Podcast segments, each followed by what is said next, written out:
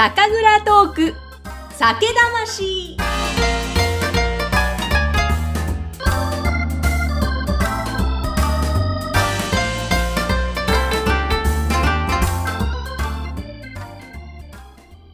こんにちは、酒蔵ナビゲーターの山口智子ぐっさんです。この番組は蔵元さんをゲストにお迎えして、その方の人生やこだわり、お酒ができるまでのストーリーとともに日本酒を楽しんでいただきたいという番組です。最初は熊本の花の花酒造さん、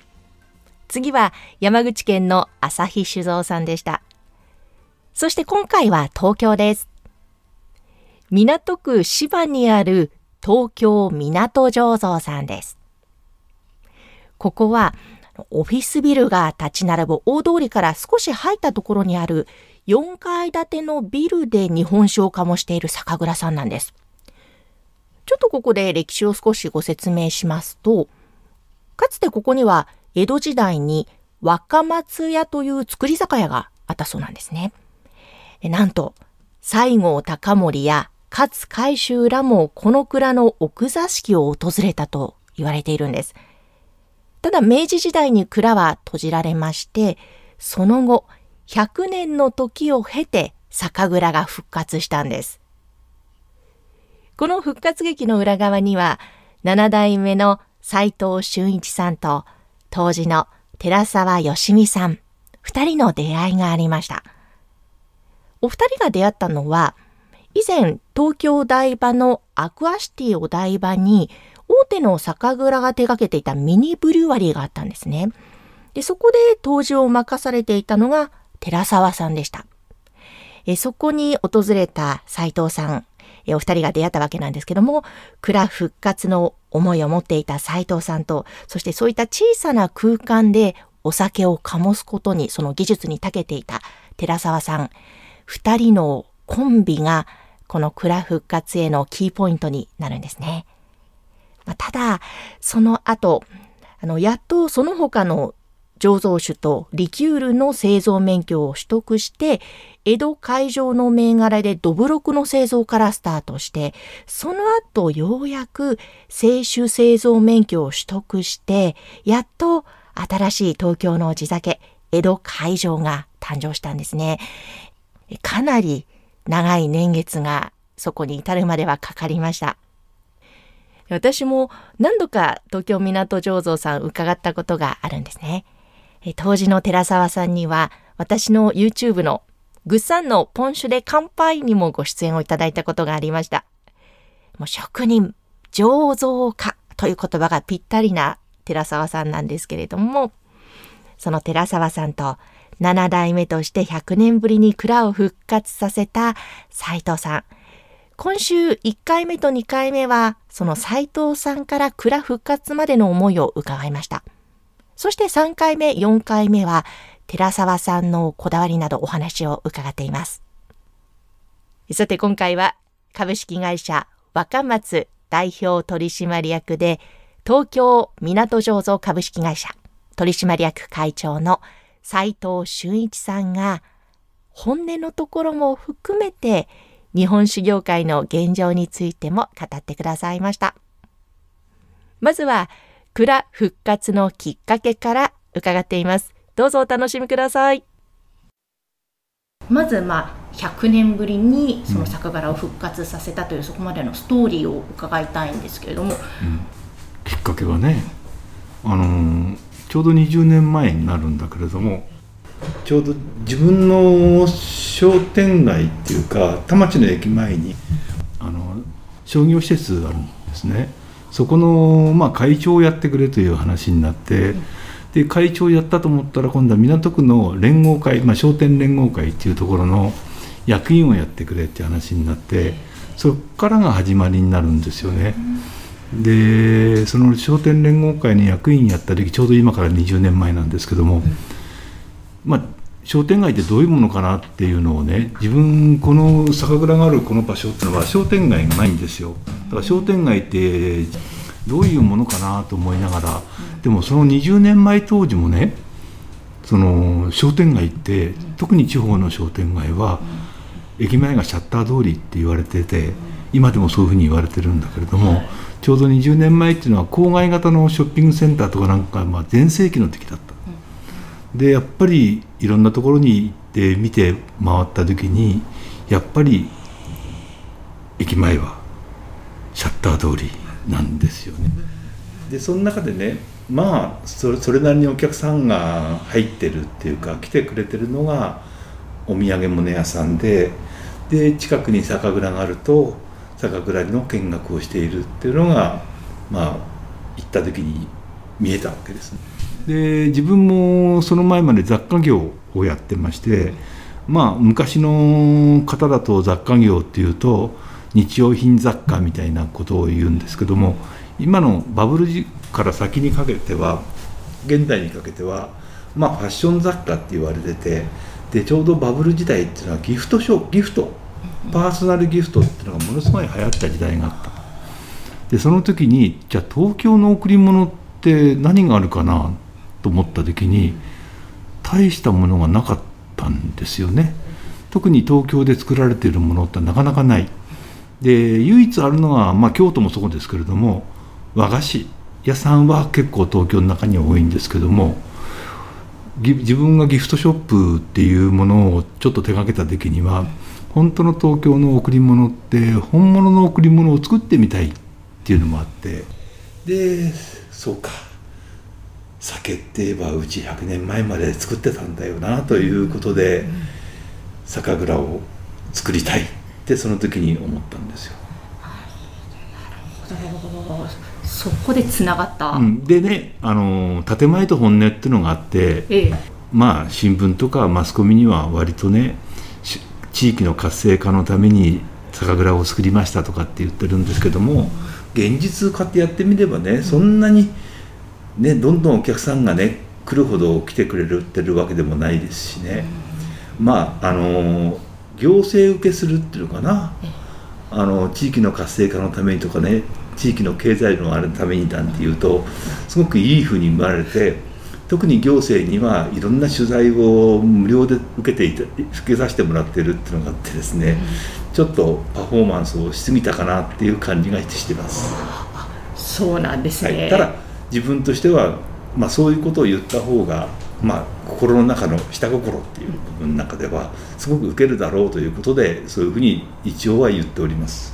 ただそんなに地域が活性化したのかなと思うし、今の現在その商店街っていうのはもうにじゅうねんまえと変わらずどんどんどんどん衰退しているのが現状ですので、なかなか商店街の活性化っていう特効薬はやっぱりないんだなって思ってます。あ、そうか。実際にその酒蔵を復活させて、もちろんお酒をたくさん飲んでいただいているけれども、それでわっとまた地域の活性化っていうと難しい面があるなっていうのは感じていらっしゃる。そうですね、あの、まあ、はっきり言ってね、日本人って妬みひがみ袖見とかって言うじゃないですか、うん、結構ね近所の方はね、そんな風にして酒作ってどうのこうの酒蔵を作ったなんていうと、まず最初の頃、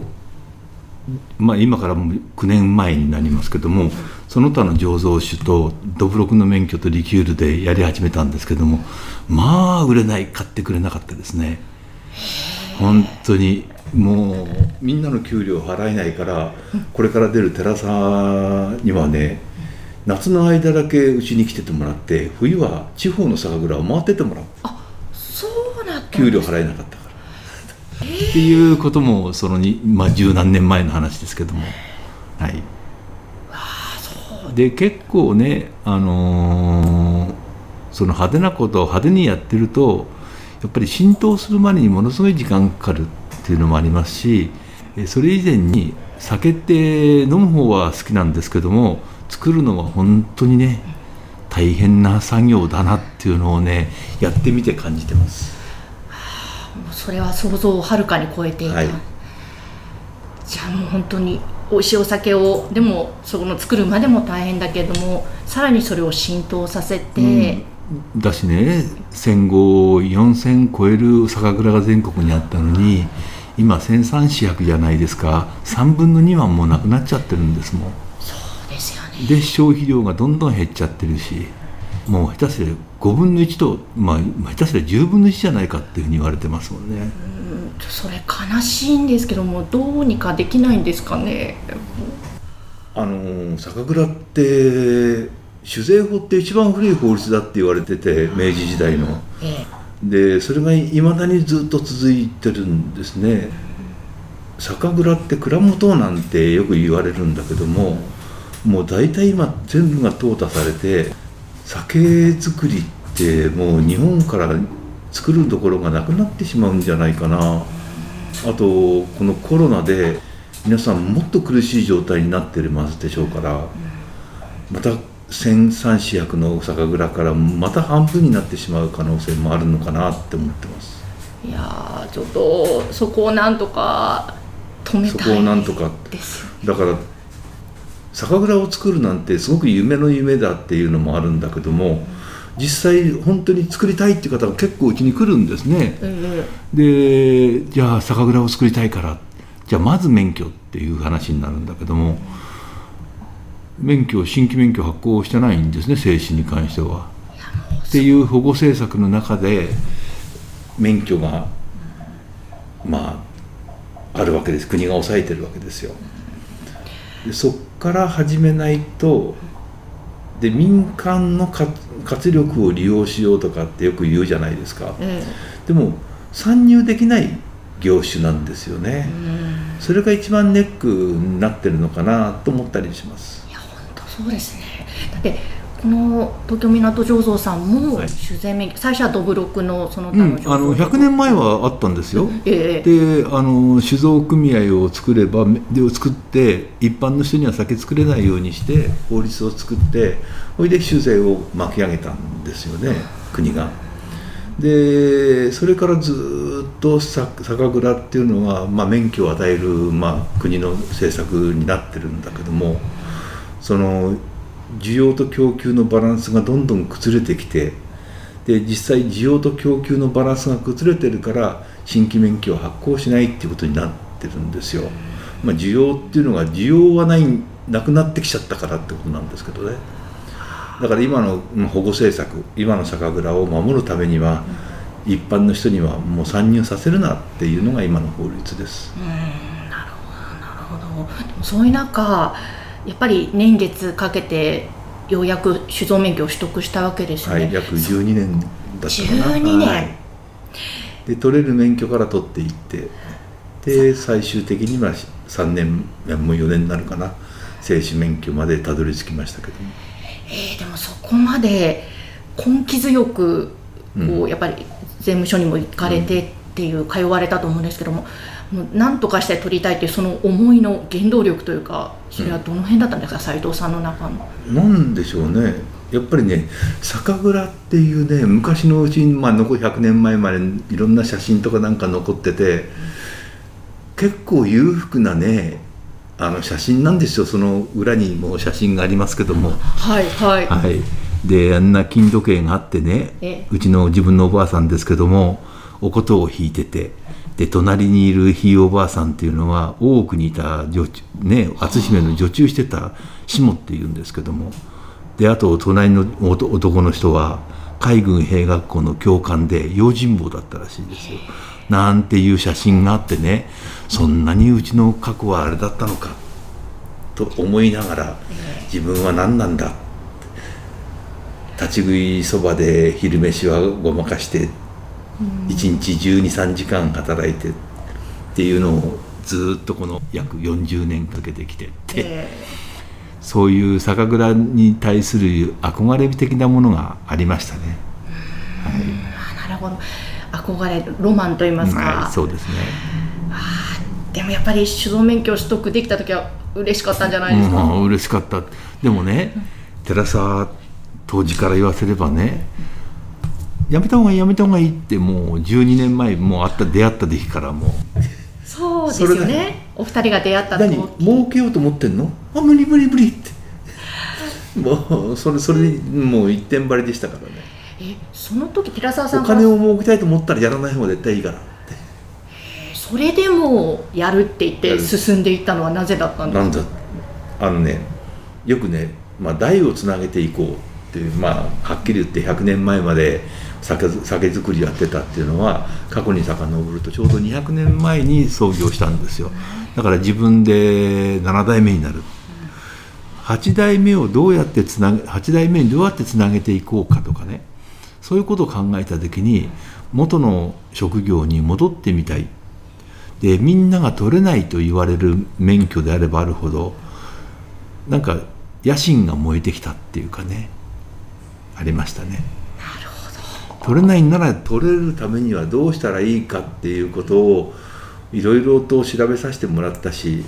それからまあ担当官とお友達になるわけじゃないんですけども、しょっちゅう通っていろんな話を聞きながらどうやったら取れるんだって。でも新規は発行してない。それ以上はもう言わないすいません、ラジオの前ではそれ以上言えません。あ、はい、なるほど。さてまずだいいっかいめは東京港醸造のななだいめ斉藤俊一さんから酒造免許のことやまた蔵復活への憧れ、その思いについて伺いました。新たに酒蔵をやっていきたいなという熱い思いを持っている方って今もたくさんいらっしゃるんですが、なんでこんなに免許をまず取るのが大変なんだろうと疑問に思っていたんですけれども、その背景ってやっぱり日本酒業界いろいろあるわけなんですね。そのあたりのことも語ってくださいましたが、さて次回は当時の寺澤さんとの出会いや実際コンビを組んでからのお話も伺いました。斉藤さん、笑顔がとっても優しくて素敵な方なんですが、斉藤さんの人柄がわかるようなエピソードも出ましたので、どうぞお楽しみに。そしてこの酒蔵トーク酒魂では皆様からのメッセージお待ちしています。えぜひ番組のご感想ですとか、またこんな酒蔵さんがあるよとか、こんな美味しい日本酒あるよなど情報もぜひお寄せいただけたらなと思います。番組の中でもご紹介していけるものはご紹介していきたいと思っていますので、えこの酒蔵トーク酒魂の説明欄のところにメールフォームの ユーアールエル 貼り付けておきますので、ぜひそちらからメッセージお寄せください。お待ちしています。それではどうぞ次回もお楽しみに。